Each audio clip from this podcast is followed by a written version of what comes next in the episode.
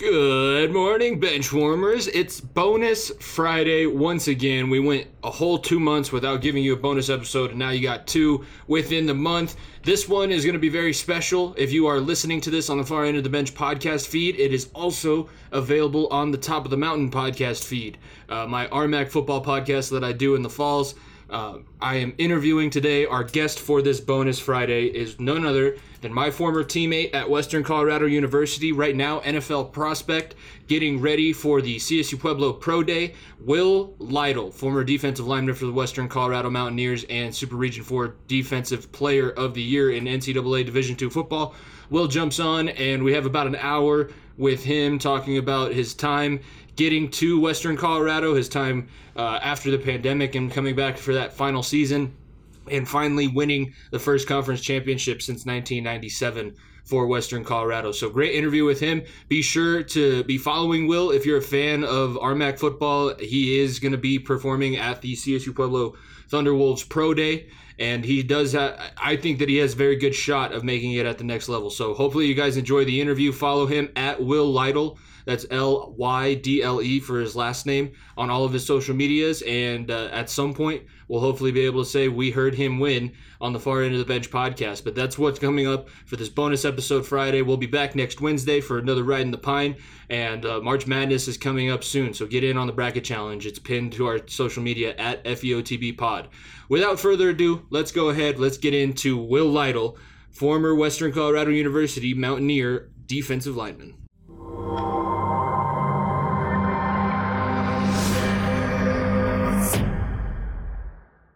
Welcome, ladies and gentlemen, special bonus Friday edition of the Far End of the Bench podcast. This will also be available on the Top of the Mountain podcast feed, and we are joined by a very special guest. We are welcoming on 2021 RMAC and Super Region 4 Defensive Player of the Year, Cliff Harris Award finalist, two-time first-team RMAC player, Mountaineer of the Year, and 2021 RMAC champion, formerly for Western Colorado University, Will Lytle. Thank you very much for joining us, coming on, taking a little bit of a break outside of your training. I know that you're doing some hard work over there to try and make it to the next level, but we appreciate you coming on and jumping on the podcast here.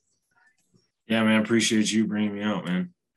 All right. So it's kind of – I was going through and making that intro. We obviously played together up at Western for I was there until 2020, and then I graduated. You obviously stayed – through, but of all those accolades that I listed off, what one is probably your favorite that you've accomplished? Which one do you kind of hold nearest and dearest to your heart?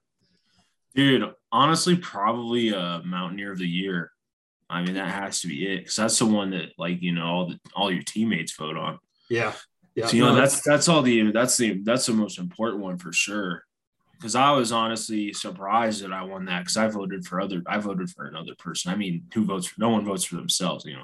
Yeah. So I mean, I voted for someone else because I thought there's definitely other people more deserving, but that's probably the one that I like the most.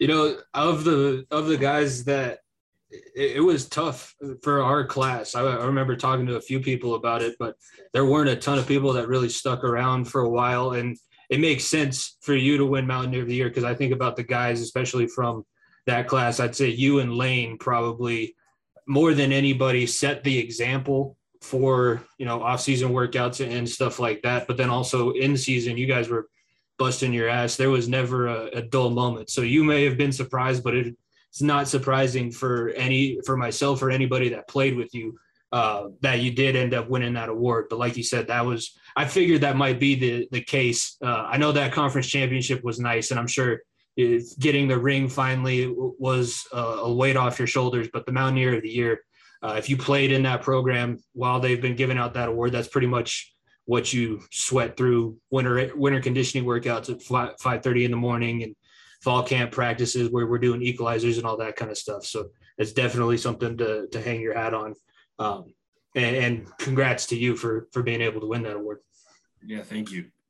All right, so let's go back kind of, and we'll go. I want to talk a little bit about your high school career before we get into college and now transitioning, trying to train for the NFL. But you went to Cedar Park High School Kind of give us an explanation. What was Texas high school football like for you, especially for somebody who wouldn't have been able to experience it as a player in that region? So in Texas, it's just like, it's super serious, obviously. So like, I think it starts in middle school. Like that's when you get like there's seventh grade middle school football. No one does like club really, because it's like the middle school is like almost the introductory program to high school usually.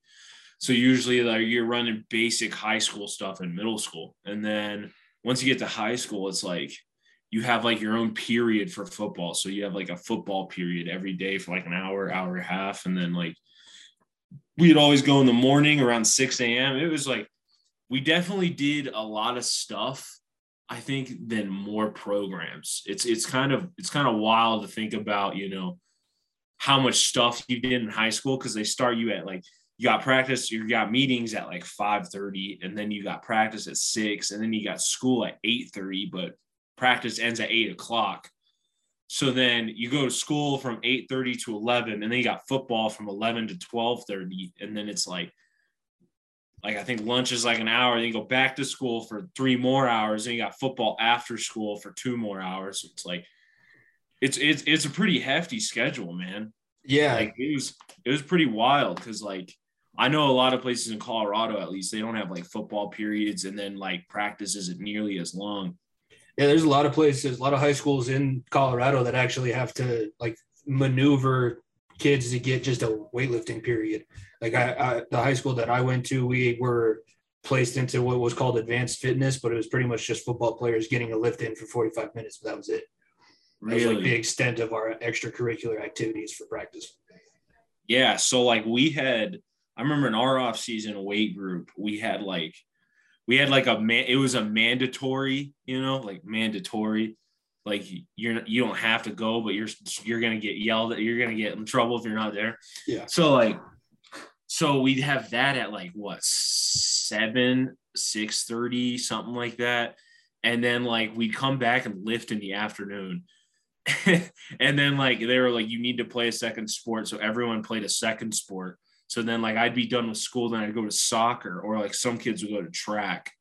So that was like, yeah, it's your second sport was soccer? Yeah. Why did you choose soccer as your second sport? Because I liked playing soccer, and I just didn't want to do track.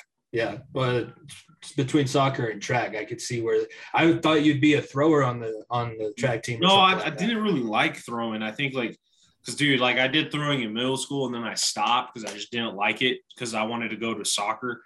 So I ended up going to the soccer team, and I was like, I thought that was way more fun because I just grew up playing soccer. That's a missed opportunity for your high school's throwing coach to get just a massive humanity on your team that could just chuck a rock 45 feet. I think soccer helped me way more than football, if I'm being honest. No, that is true. Like you had the endurance that you never really stopped, and you never had to take the big deep breaths that get some defensive linemen in trouble. So your high school was insane. Is Cedar Park, what classification is that? Is that the highest, or is it? They were second highest, but we won state my senior year, my freshman year, and we were runner ups my junior year. But yeah, anybody of note that you would have played with or against that you can think of off the top of your head? Like anybody that went on to have a ton of success? Oh, like there's probably a lot of people that I like played against that might have gone to the NFL that I just don't remember, if I'm being honest. Because, like, yeah. For example, like I played against Sam Ehlinger, who was the starting quarterback at UT for a while, and now he's in the NFL. And that's one of the more notable guys. But then I played with Jav Guidry, who was on my team, and he was a corner, and he plays for the Jets now. But I know that Garrett Wilson was from – he's from Garrett Texas Wilson as well. Was from Lake Travis. I never got to play against him because we never played against Lake Travis, but yeah. So I remember him, and then, yeah, I'm trying to think any other people. I'm sure there's a lot more people, but I never remembered them. Yeah, it's a different feeling, like thinking about it from just my perspective. You would remember the people that went on to have – high success at like the D1 or NFL level because they're not as common, but at Texas, you can pretty much walk down the street and go to any high school football game and probably find somebody who's going to have a shot at the next level. Yeah, because I remember, like, what's crazy to think about was when I was in eighth grade, I think I went to go watch like a Cedar Park game, and we had some offensive tackle who was an All-American in high school. And he went to go play at Baylor, and then he went to the Browns. And it's like, you know, being in eighth or seventh grade, I wasn't aware of that stuff. So, like, and then also in the same game, they're playing Lake Travis, and Lake Travis had like Baker Mayfield on that field. Mm-hmm. Yeah, it's insane the kind of talent level that you just stumble across in Texas. So when you get there, did you play a ton throughout your college career? I know in Texas, it's a lot more difficult to kind of get on the field, and you pretty much, there's not a whole bunch of Ironman players. You pretty much have one position that you specialize at. How much experience did you have in your high school career getting on the field? So in my high school career, I think, so we had 5 teams. So we have a varsity team, 2 JV teams, and then 2 freshman teams. And then so I went and started on the freshman team, obviously my freshman year. And then my sophomore year, I was on the JVA team, and I started there. And then I think like at the end of my sophomore year, so like we go on to playoffs and they try to move up a ton of like players just for depth in case like they blow someone out, they start throwing in the freshmen and sophomores. But so they moved me and a few other people up. And I never touched the field. Some people did, but then my junior year, I finally started, and then I was kind of rotating the most part.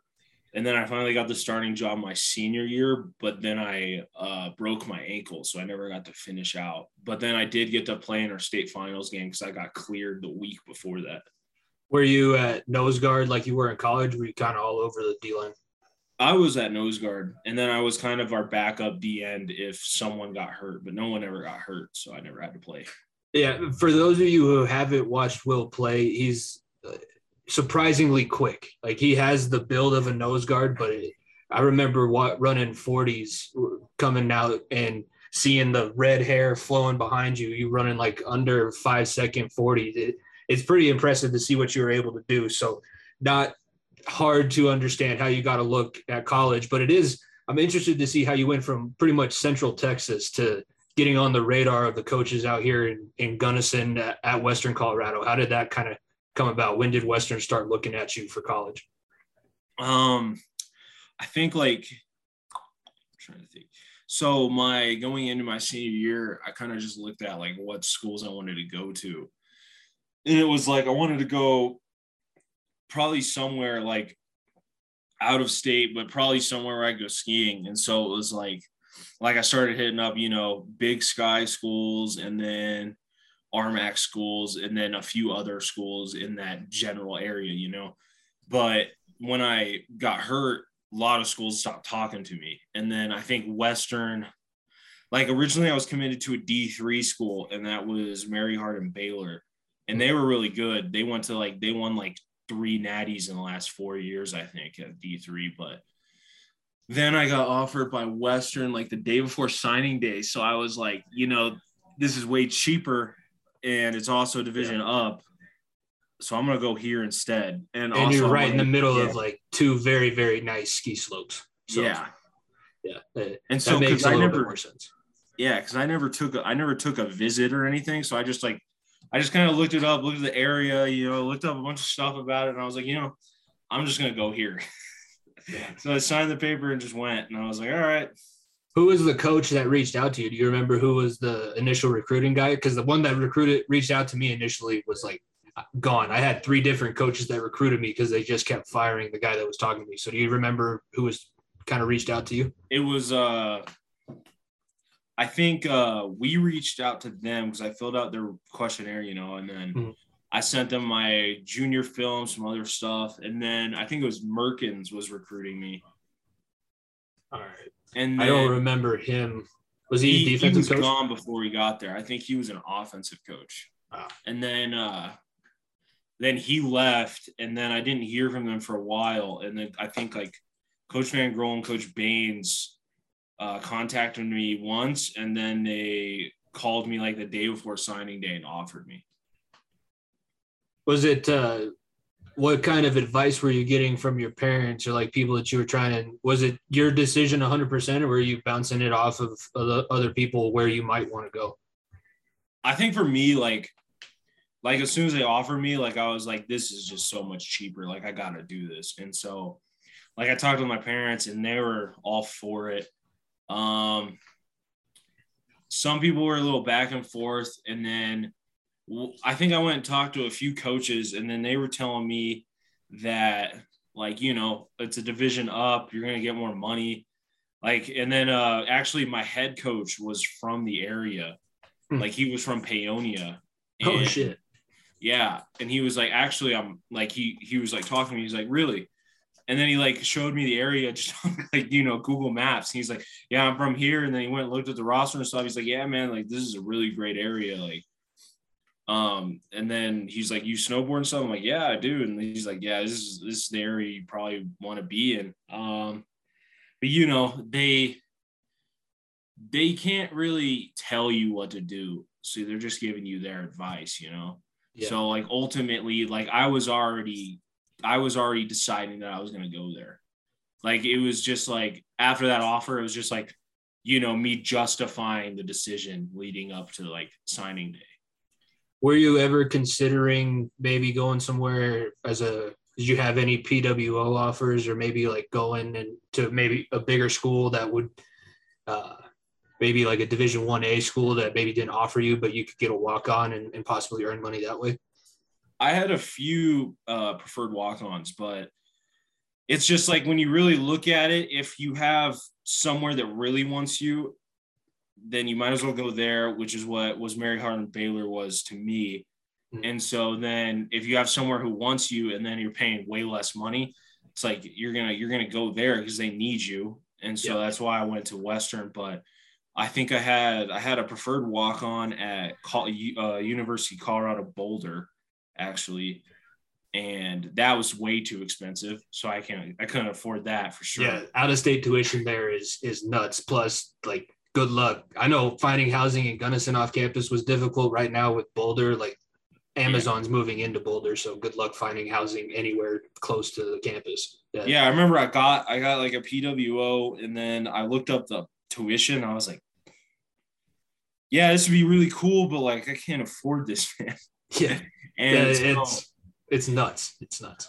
For me, it was like I kind of thought it was almost a shot in the dark trying to get recruited from, you know, the giant schools because I just didn't have a lot of film for my junior year. Mm-hmm. And then so what else did I have? I think I had a preferred walk-on from North Texas, but I can't really remember. Yeah. I think that might have been the year after they changed coaching staff. So I think they were looking for players. And then Texas State, I think, gave me a preferred walk-on. But that was probably the only preferred walk-on I kind of considered because my dad was an alumni and they give out a bunch of alumni scholarships and stuff like that. But besides that, I had a walk-on offer from Midwestern State, and that's the D2 in Texas. And then I had the offer from Western, and then I had D3 Mary Hardin-Baylor, and that was it basically. It's surprising because, you know, the junior film is important. Did you go to camps or anything to try and get in front of coaches, or was it – how was the high school's kind of recruiting process? Did the coaches help you out and get you in front of some coaches? I don't think I really got a ton of help until like my senior year. We had a guy who he had like a lot of connections, and, you know, he would help us with our film and stuff. But it's kind of late when you're a senior in high school to try and do all that stuff. And I didn't really have like the, like, I think my jump between my junior year of like high school football to my senior year was just exponential because I wasn't very good my junior year. And then I gained not only a ton of strength, but I also lost weight. So that was weird. I think between my junior and senior year, I dropped like 20 pounds, but I gained like a ton of strength on my squat and my bench and everything else. So it was kind of just a massive jump in, you know, skill. Yeah, I think it probably ended up working out the best way possible, especially looking now back at the way things ended. But before we get into playing in college, did you have like a major What was the biggest change when you went from Cedar Park, Texas to Gunnison, Colorado? What was the first thing you noticed? Well, it was weird because I think I visited I definitely visited late April, I think. Yeah, I visited late April. That was my first visit, I believe. I think. No, it was around March because it was pretty cold. That was my first visit. And then in April, it was way warmer, but I hadn't seen it when it was super cold. But, like, what was really weird was, like, our freshman year, that was, like, the coldest Gunnison was the whole – coldest and most snow. The whole 5.5 years I had lived there. So that was insane because it was, like, one point it was, like, negative 40. And I'm, like, I have, like, pictures on my phone or on my Snapchat, and people are just like, dude, like, where are you living? And it's, like, down in Texas, it's like 100, where Cedar Park was 100% humidity every day. And then it's like, I mean, it gets cold, but it's not, you know, negative it's, cold. And it's not it's like dry. It's snowing all the time and it's not dry. It's like, so yeah, it was just pretty different climate, man. When you got, like, did you have to adjust to altitude and everything? Because you stayed when you got there the first year. Did you stay up during all summers that you were there? I think I did for the most part. Was that because you needed to make sure you stayed adjusted to the altitude? That was part of it, but one thing I did realize is as I was going there, like, once you leave altitude, like, you're like, and then you come back, it's not as hard getting back into it as it is, like, your first time dealing with it. Because I remember my first time dealing with it, like, I was running, like, 30, 40 yards behind people just because I was out of breath. And then, like, as you get used to it and used to it, it's like, oh, this is normal now. But, like, I think, what was it? Second summer. So after my high school year, after my, like, you know, high school summer going into college, I went up there for half the summer, and thank God I did, because adjusting to altitude was insane. And so, like, the next summer I was there all summer, and then the next summer I was kind of in and out because my parents were moving from Texas to Colorado. Mm-hmm. And then the next few summers after that, I was there the whole time. Yeah. So you get there for fall camp in 2016. You and I, same recruiting class. You're also there with Lane, who we were talking about with your training before, you know, we started recording the podcast. What was one thing that you were nervous about at the playing at the next level, and what was something that you were like? What gave you confidence when you first got to campus? I think my strength helped me a lot because I was always like ready. Like, you know, like, did you know you were probably one of the strongest guys in the room from the first day? No, probably not. Not until, like, I really looked at the weight room board. Mm-hmm. But, like, I think when it came down to it, like my power clean wasn't very strong, but my squat and bench were. Cause, like, I was always down, you know, go to the weight room, but I hated running.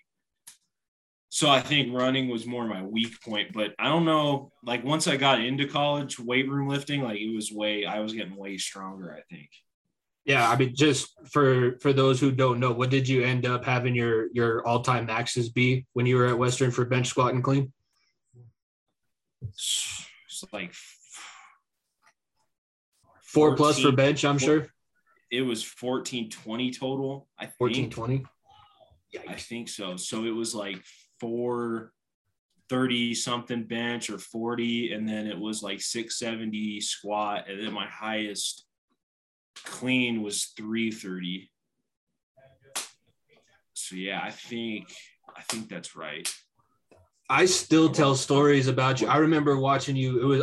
You were squatting 650, and I still tell stories about that because it was like the end of the maxing session. I was looking over. You had already done like 3 or 4 testing periods. You got under 650, and it was no pause at the bottom or anything. Were you just, was it, you talked about you kind of grew in strength your senior year. Was it just one day that you walked in and you realized, wow, I'm just like naturally strong now? I don't know. I think the big thing is like you need to, like, once you really know, like, strength, and then you start, like, doing the little things, like your diet, for example. So, like, when we were on campus, right, we're all eating Sodexo. That's not, you know, it's not the greatest thing. The company that gave all of us food poisoning before one of our games. Yeah, right.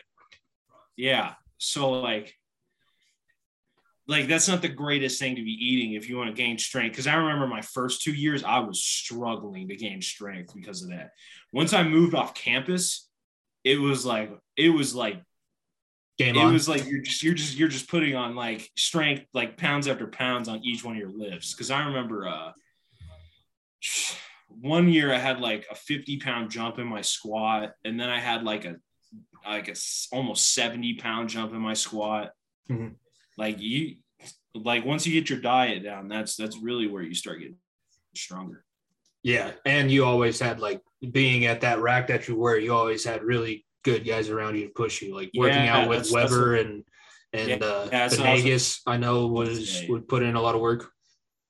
Yeah. So we had, like, Weber, we had Benegas, and then even Rev was, like, he was fun to work out with. 'Cause he was, like, you know, he was usually pretty positive in the weight room. Oh yeah, you know, the listeners know Rev. He's been on the podcast a few times. So as Rev is on the podcast, that's how he is in the weight room. Also, he's just super strong. He's just like, you know, he just comes in. I remember one day, like, me and Weber were benching. I don't remember what year this was. I think it was going into 19. He comes in. I think it was over the summer. He just goes, "I'm a problem," and that's all he says all day. Rev, the problem, go benching. Every single rep, he's like, problem. And yeah. Me and Weber were dying the whole time. So he was always a good guy to be around with. You know, Weber and Benegas, they were always, you know, getting after it. So it's like you got those guys around you. You know, it's a good group. You always go in the weight room and you're just like, all right, let's get after it today with these guys. Yeah, no, I think that's a huge thing, just having the right lifting partner. I think I had one spring where I was with Caleb Gaster and Lane, and it was me, Caleb, and Lane all in the same group. And I think, like, somebody else was thrown in there, but just the three of us all having the same, like, if you got three guys with the same mindset where we come in and we get to work, that's all you really, like, people think there's some secret to success. You have to be born with a lot of it. Getting a lot of the work done is, like, a huge step in that process. Yeah, for sure. So you redshirt. Were you disappointed that you redshirted your first year, or were you looking for that extra time to develop a little bit? Well, for me, it was like, you know, you want to go in and play, but then it's like when Van Grohl sat me down, he's like, hey, so, like, we're going to look at you for a few special teams. Maybe you redshirt, maybe you don't. And it's like, all right. And then, like, I went through it, and it was, like, kind of hard for me to, like, grasp a few things because I've never done it before. And then so eventually they were like, so, I mean, if you're not going to play that much, I want to redshirt you because, like, you're not going to get a ton of playing time, and the playing time you do get, it's not going to be very meaningful. And I was like, well, it's, like, a pretty good point. 'Cause, you know, when you're young, you look at it like, oh man, like, I'm redshirting, but, like, when you get older and then it's like, okay, well, like, you know, it was way better that I got tons and tons of playing time. And compared to, like, my first year, you know, just not playing that much or at all. Yeah. You know, like, I would have rather, you know, save that shirt for, you know, last year, for example.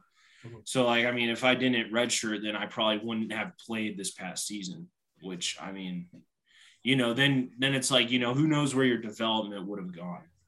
Yeah, I think the redshirting, you were in a good position to redshirt too, because Austin Yurko was the starting nose guard. Yeah, Yurko, and he was really good. He was, like, an all-regional guy. First or fifth-year senior, just a guy, like, the toughest bastard. And I got the privilege of blocking him every day during scout team that first year in 2016. And yeah, he was a beast. So you got to sit behind him a little bit, learn. But the lifting that you guys did is redshirts. Because I was a part of the group that was redshirting, but they still traveled me because I needed a clipboard bitch. So I didn't get to lift with the red shirts, and I've noticed it going into maxes that spring. Like, you guys were all jumping numbers way high, and I had been doing in-season lifts for that entire time. And, like, I totally missed out. So I would say people get disappointed redshirting, but if you take advantage of the weight room that redshirt year, it sets you up so far ahead in your career. And I think that's partially why you were able to develop as fast as you did, because you redshirted that first year. And then from then on, you were pretty much in the games, gung-ho, like a major part of the defense. Yeah, I think, I mean, it also got me, you know, because I was never really that good at school, probably until my second year of college. So it really helped me get used to it. It takes everybody a little time to get used to it. Yeah. So like for me, at least, it got me ready for, you know, any academic, you know, struggles that I could encounter. Cause I think that first semester was just not a good academic semester for me. I mean, I didn't fail. I didn't get any D's or F's, you know, but like it was a pretty low GPA. But then like the next semester I was at 3.0s from there on out. So I think that helped me with college, because who knows, like, you know, if I'm traveling on the road and I'm a freshman, like, I don't know much about like how, you know, college. It was rough, especially because that was the year that we traveled South Dakota, or we did California and then South Dakota in the bus. So I missed Wednesday, Thursday, Friday one week, and then Thursday, Friday the following week of my freshman year of college. So when I went in for finals, I went to the study group for finals and I was just sitting there like, I don't remember a thing. I wasn't here. So yeah, it's huge to have that time to develop. So when you do get the chance to play, where did you feel a little pressure to kind of come in and perform? Because we talked about you're taking over for a fifth year senior like Austin Yurko, or did you kind of feel like relieved that, you know, you weren't sitting anymore, you were actually going to be in the games and playing on Saturdays? I think, like, you know, it's, you kind of like, you go into that role, and then it's like, I think I started the first few games and I was rotating, and then I started again, then I rotated, but you just don't really know the skill level that you're getting into. And I think that first year, you know, when we weren't good, we kind of like, we had a lot of inexperienced guys. So I think a lot of those guys just didn't understand what we were going to face, you know, going into it. Yeah. That was the rough 1-10 season. And then the following year we followed it up with a 2-9, and then 2019 was 5-6. So in those years, like, that's 8 wins in 3 seasons of football. I'm sure that you've never experienced something like that. I had never experienced something like that. How frustrating, like, what was the frustration level for you? Because you were on the defensive side, and in that time, the defense was actually what was carrying the team. And the reason why we had those 8 wins was pretty much because the defense just held the other team to no points. So our anemic offense could get something done. What was the feeling like on the defensive side of the ball during that time? Well, I think, I mean, if you look at it, there was a huge difference between the 5-6 team versus the 1-10 team, you know, because like in the 1-10 team, we just were not getting anything done whatsoever out there. So, I mean, and then you look at the next team up, like the 2-8 team, or was it 2-9? It was 2-9. I think 2-9. Yeah. So that team, like, we played close games, and then sometimes we get killed, and then sometimes we had 2 games where we won. And then it's just like those first 2 seasons, it was like, you know, what's the problem here, you know? And then it's like, I think like our defense was decent in 18. It was like bad in 17, if I'm being honest.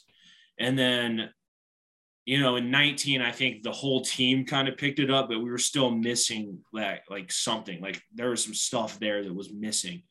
Yeah. But I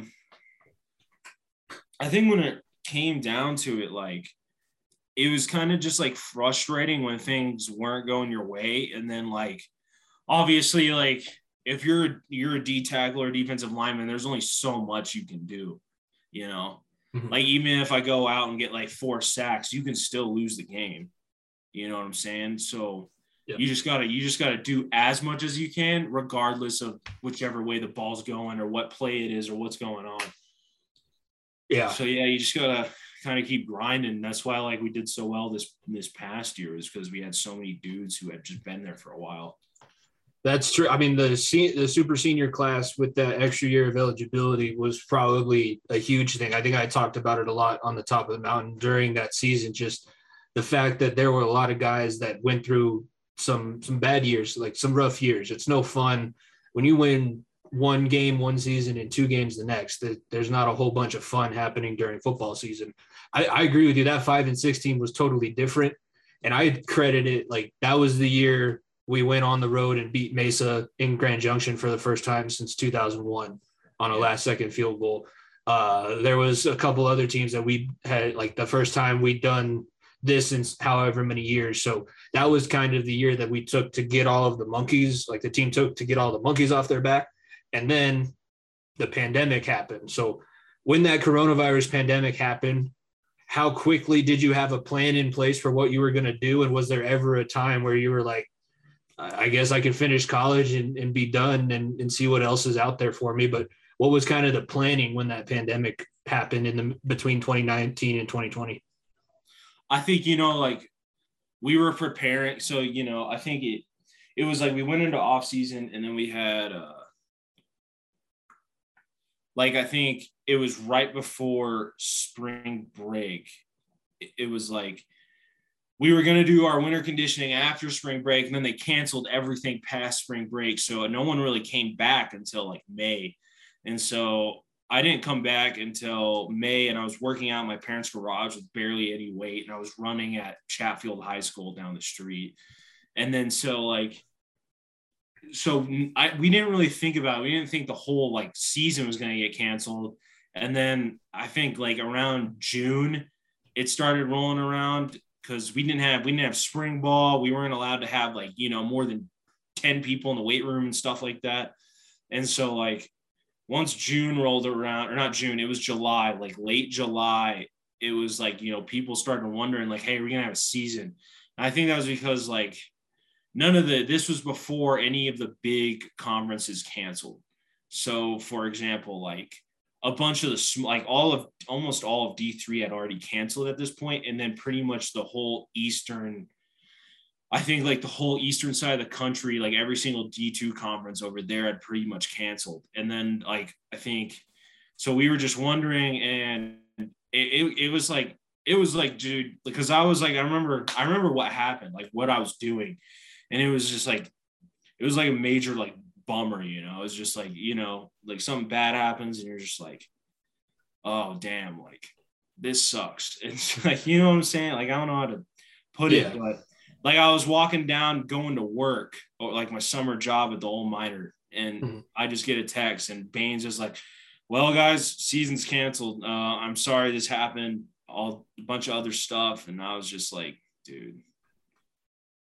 But I had a plan in place probably 2-3 weeks before. Mm-hmm. And I knew I wanted to come back because I feel I can't just end it on that, I wanted to come back. I wanted to see what I was capable of, what as a team we were going to be capable of. Did you play in the game against Stephen F. Austin, or did you? No, I didn't. Yeah. I took that semester off. And so I think only two seniors played. But then a bunch of people were hurt who weren't seniors, I'm pretty sure, if I'm not wrong. And then, I don't remember how many people opted out, but we had almost the whole senior, pretty much the whole senior class except for Ty, Leba, and Eli opted out. But no, I didn't play in that game. I actually had to watch that game while I was working, and that was really not fun. So yeah, I'm just sitting there, I'm cooking at the Old Miner and I'm watching this game on my phone. And it's they were getting killed, but I still wish I was out there. You know what I'm saying? Yeah. I mean, there was a lot that probably that game shouldn't have happened. Stephen F. Austin shouldn't have requested that game to happen if they did. And I don't think that I get why it was accepted and all of that, but it wasn't the right situation. So yeah, I remember I watched that game. It was rough. Because, you go into the game and it was a Western team with a lot of players opted out, and then a lot of younger players having to step in. And then on top of that, they didn't even have they didn't have a spring ball. They didn't have a fall camp. They and barely Stephen F. Austin is a program that's decent most of the time. Yeah. They had a, we didn't get to have a lot of full team summer workouts at all, pretty much. And so they went into it And Stephen F. Austin was like halfway through their season. They're in midseason form, and they're playing their Western's playing their first game against a team who actually last season was ranked and made FCS playoffs. Yeah. Yeah, it was a tough one to watch, but then does that kind of get the fire burning? Because there's obviously something that happened between the 2019 close of the season and the beginning of the 2021 season where you have the best record-wise, best season since the year 2000 for Western Colorado. All happened between the ending of that 2019 season and the beginning of the 2021 season. What was the change? What was the catalyst that, what do you think, kind of put the team on the right track and put everybody on the same page moving forward, that this was going to be a season everybody was going to remember and you guys were going to make a run? I think, you know, going into the next season, like we had a lot of people returning with experience. Like we returned the whole offense, I'm pretty sure, except for I think Zach Manchester from 19. So we had the whole offense coming back, and then we had a healthy Josh coming back. He had like a full 2 years basically to work on his like what was wrong with him and stuff. And then because I think it was his knees had always been bothering him, so he got a lot of time to work on that. So he came in pretty healthy. A lot of guys had time to work on whatever like they wanted to work on. And so, like, it all just came around. I think we had, like, a really experienced group, and then we built, like, there was a lot of, like, camaraderie on the team. Mm-hmm. Like, I think a lot of people got along with each other. Like, I think for the most part, like, I hung out with not only a lot of defensive guys, but a lot of offensive guys as well, which, you know, usually that doesn't happen on, like, a football team. Mm-hmm.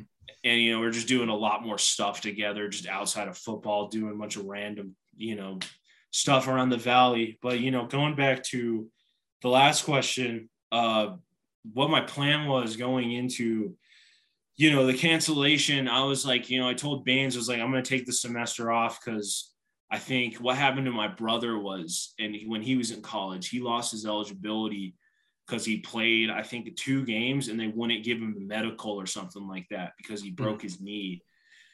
So I was like, you know, I'm not going to risk possibly losing eligibility. And then on top of that, I was like, I had 15 credits. So I took 12 in the spring, and then I only took one class last semester.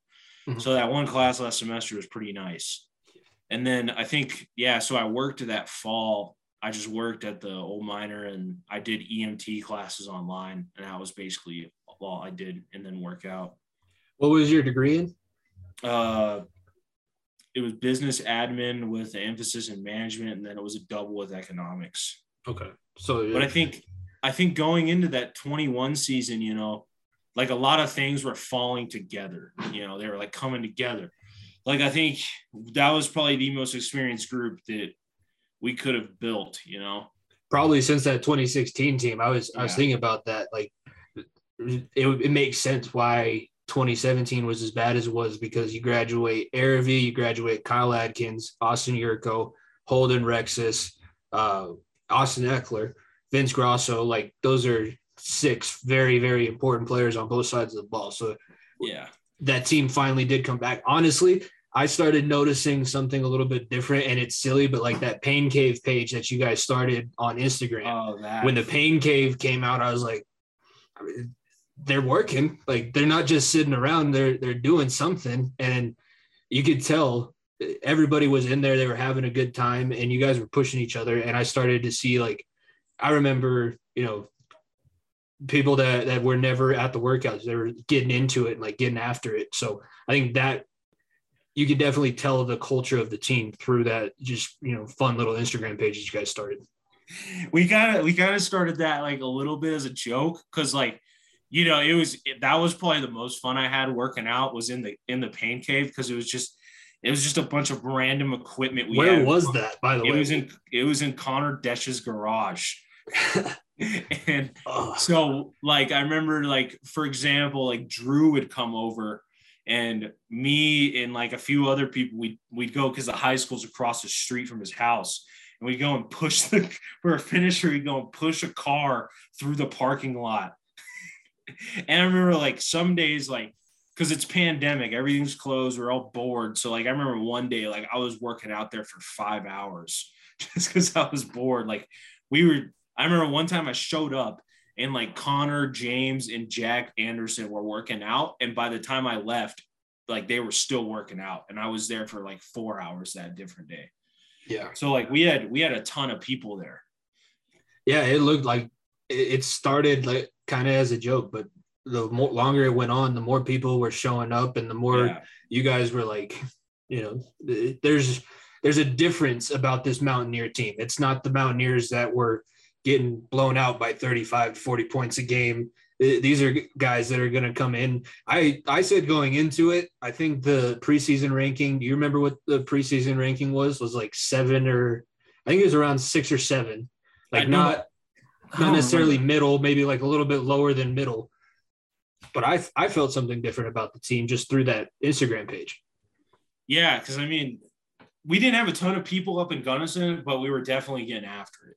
Mm-hmm. And then even, like I think throughout that the rest of the year, like me and whoever else, because we couldn't use the student gym because we'd have to pay, you know, ridiculous amounts of money to get in there. But we also couldn't use the athletics gym because we weren't technically in the school still.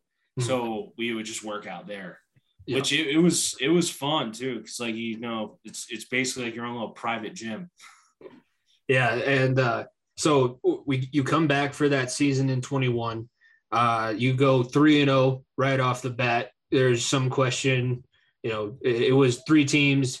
That game against Chadron was a big statement, but then it was kind of two teams that you probably should have beaten in Adams, and you get to week 4, and that's the game against Colorado Mines. And I know, like, that was the team for 2018 and 2019 that kind of put the most embarrassing beating on us. So going into that game, knowing that it was two undefeated teams, what was the mindset when you guys were going to Golden for that trip? I think for us, we knew there was a lot at stake because we weren't even ranked, and I think they were ranked like top 6 or something like that. Yeah. So it was like, for me, it was like we didn't know where we stood because, you know, we're 3-0, or were we 4-0? You guys, that was week 4, so you were 3-0. I think we were 4-0 because we came off Fort Lewis, I think. Oh yeah, yeah, yep, you're right. So like, I mean, we played like, you know, 0-11 Fort Lewis, and then 1-10. I think before that it was 1-10 Adams and 1-10 Western New Mexico, and then Chadron.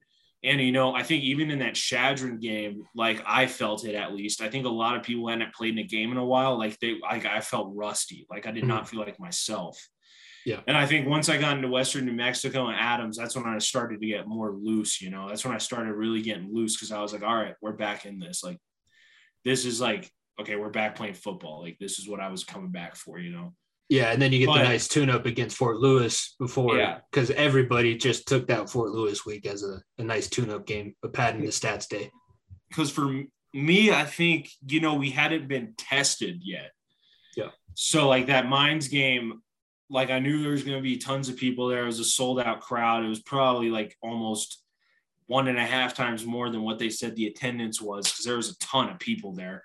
Yeah. Most on TV as well. It was on local TV. Most I've seen at a Mines game in any of the Mines games I've played in or have watched, because I used to go to some of their playoff games, and, you know, that was definitely the most I've seen there. But it was like a lot of pressure, you know, but it was like at the same time, like I felt ready, like, you know, you got to make sure you're ready for the game.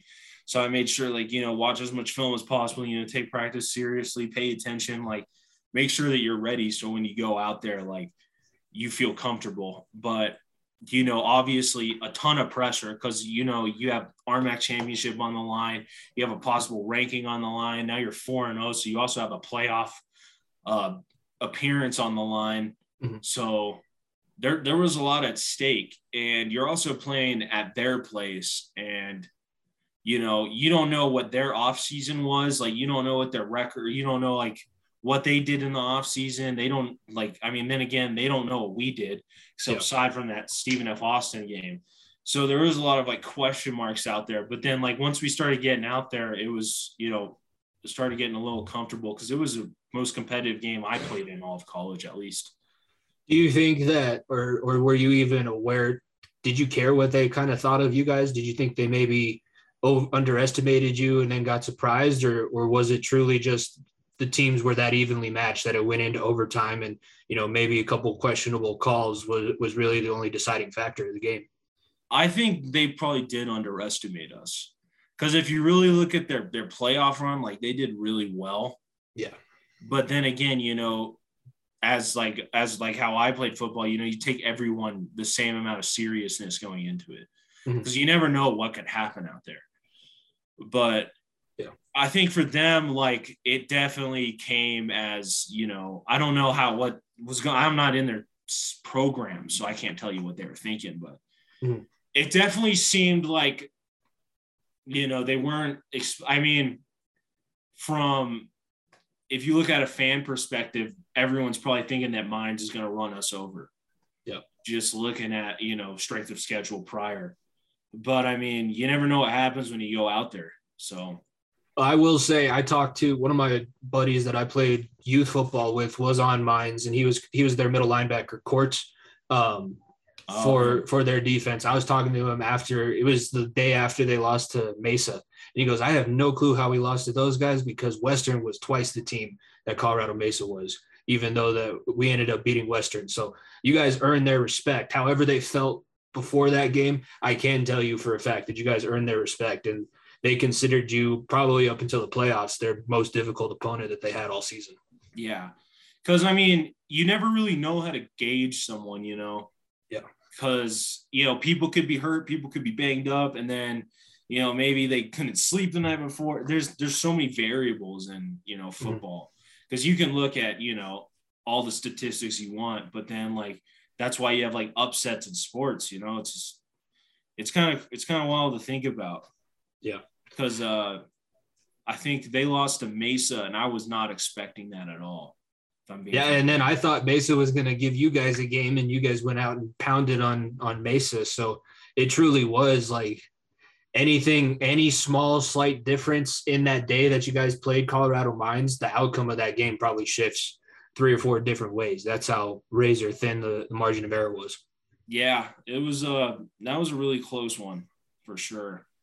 You know, there is a couple few, like, you know, points in the game where it's like, if that didn't happen, we would have lost, but if that did happen, we would have won, you know. So it's like, but, you know, when you have a close game like that, that's just how it is. That's just how all football games are when they're that close. How fulfilling was it after that Colorado State Pueblo game, the CSU Pueblo game? You guys win. You guys know that you at least get a share of the conference title.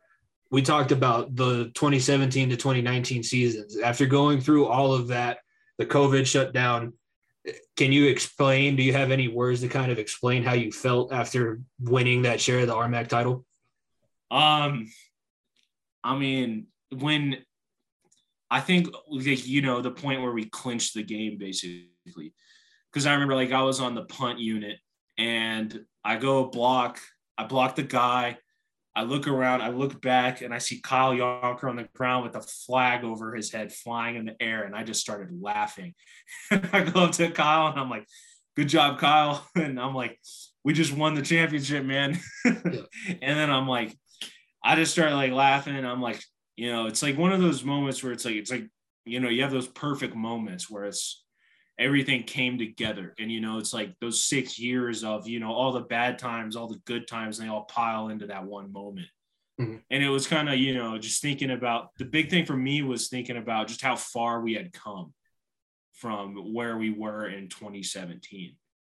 I think that was the craziest part for me, you know, just seeing the growth of not only myself, but every single other teammate that I had up to that point and how we got there. So I think that was just part of me, was just thinking about how much growth that every single person had to go through in order to get to that point. It probably wouldn't have felt as sweet if you didn't have to go through those seasons where, you know, things never seemed to go the right way. So I'm sure that was, I was very proud just as an alumni and as a guy who's played with.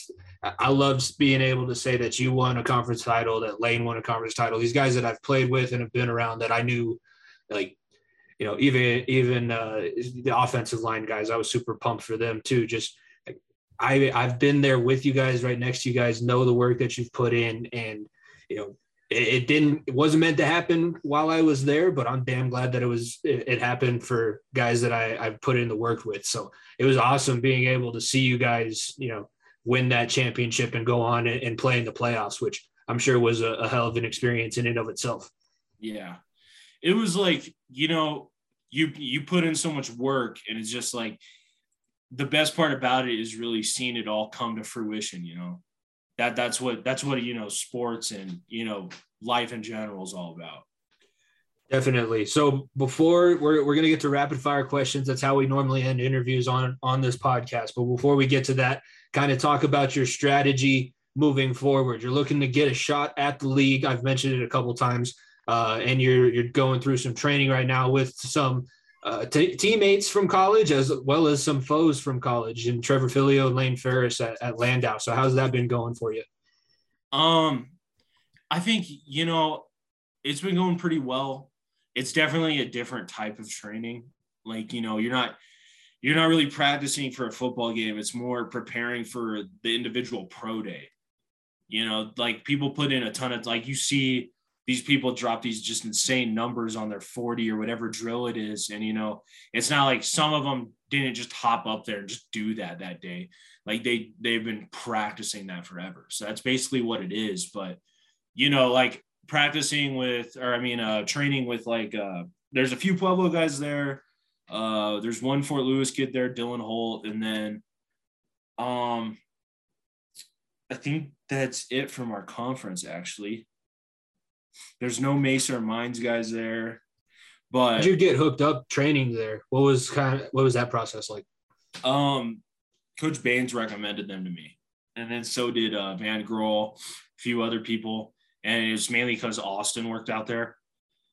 And so, you know, but working out with Trevor and all them, you know, yeah, you had to play against those guys, but like, I don't ever got to play against them anymore. So it's like, you know, it's fun just, you know, being around them, you know. They're good guys. Like I like all of them for sure. They're cool, especially Trevor. He's a pretty cool guy because yeah. I do a lot of drills with him too, because he's an edge guy.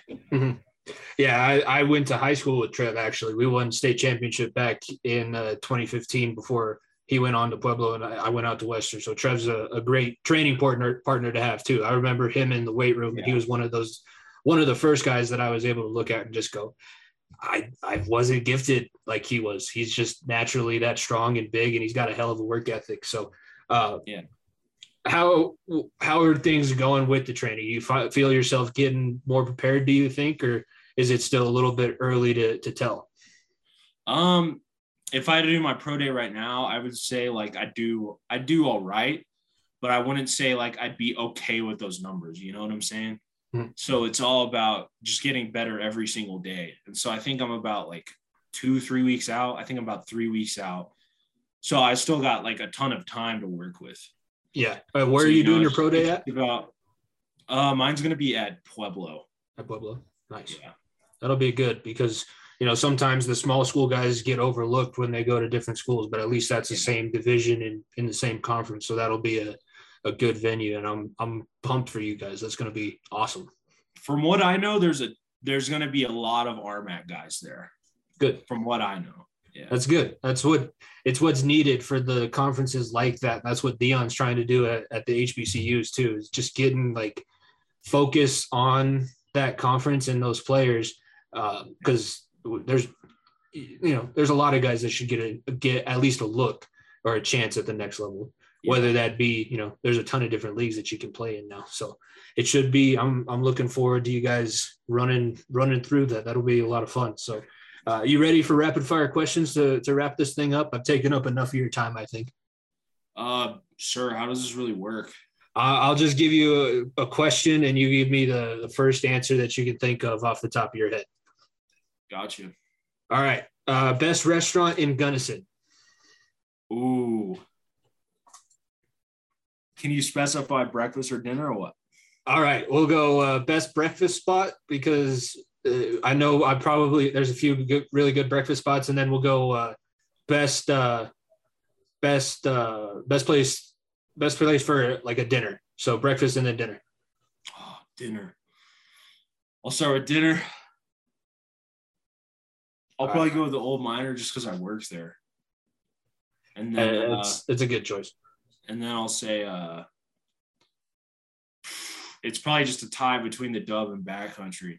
I was going to say, are you a Dub guy or are you a Backcountry guy? Because I was a Dub guy. Backcountry I heard a lot about, but I've never actually, you know. Well, dude, I was like I'm definitely, you know, I go to the Dub, but then I'll go to Backcountry.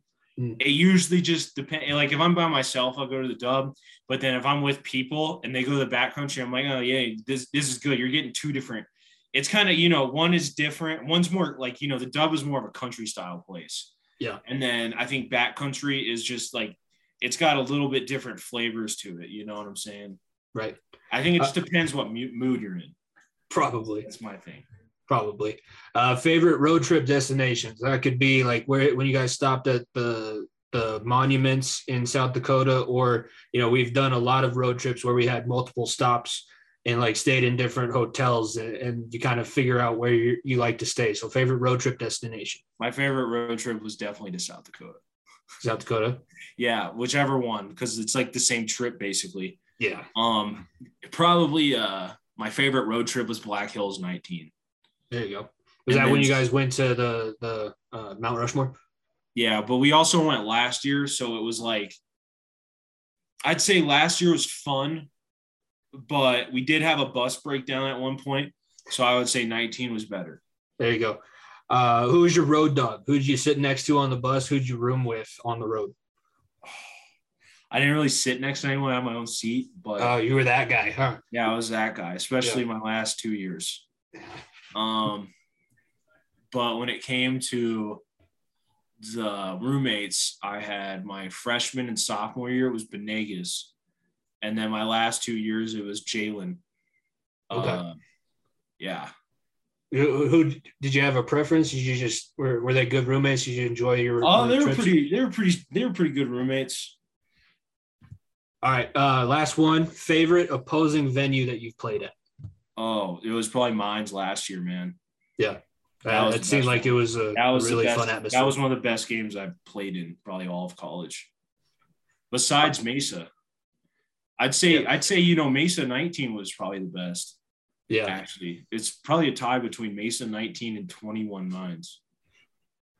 Rushing that field, Mesa 19 was something. That was crazy. Especially because like nobody was sure that kick was going in. That thing was tipped at the line of scrimmage, and it just sneaked over the crossbar, and you're like, oh, shit. Yeah, that was crazy because I didn't know, like, the time had ran out, and everyone rushed to the field, and I kind of just stopped, and I'm like, we're going to get penalty for this. And then I was like, oh, the game's over. And I just started. Yeah. Awesome. Well, Will, I can't thank you enough for giving up some of your time and jumping on for a quick interview. Hopefully you get to get back and get training for that pro day that you have coming up in a few weeks. But before we go, you want to give out a page, a social media page or anything like that for people to keep an eye on you moving forward? I mean, all of my ads are just at Will Lytle. So I mean, there you go. You can find me anywhere on those. I'll put those in the description of the episode below. Be sure to keep on the lookout if you're listening for Will moving forward. I'm sure we're going to get some kind of a look in a professional league for Will. And that pro day coming up also. But once again, thank you for coming on. You were the second most difficult nose guard that I've had to block in my time at Western behind Yurko, and that was only because he was 23 when I was 18. So really proud of what you were able to accomplish, and I can't wait to see what you're able to do moving forward. Thanks for coming on. Appreciate it, Jimmy. See you. See ya. This is the blues I'm playing. Yes, it's a fine old thing when the night is cold and lonely.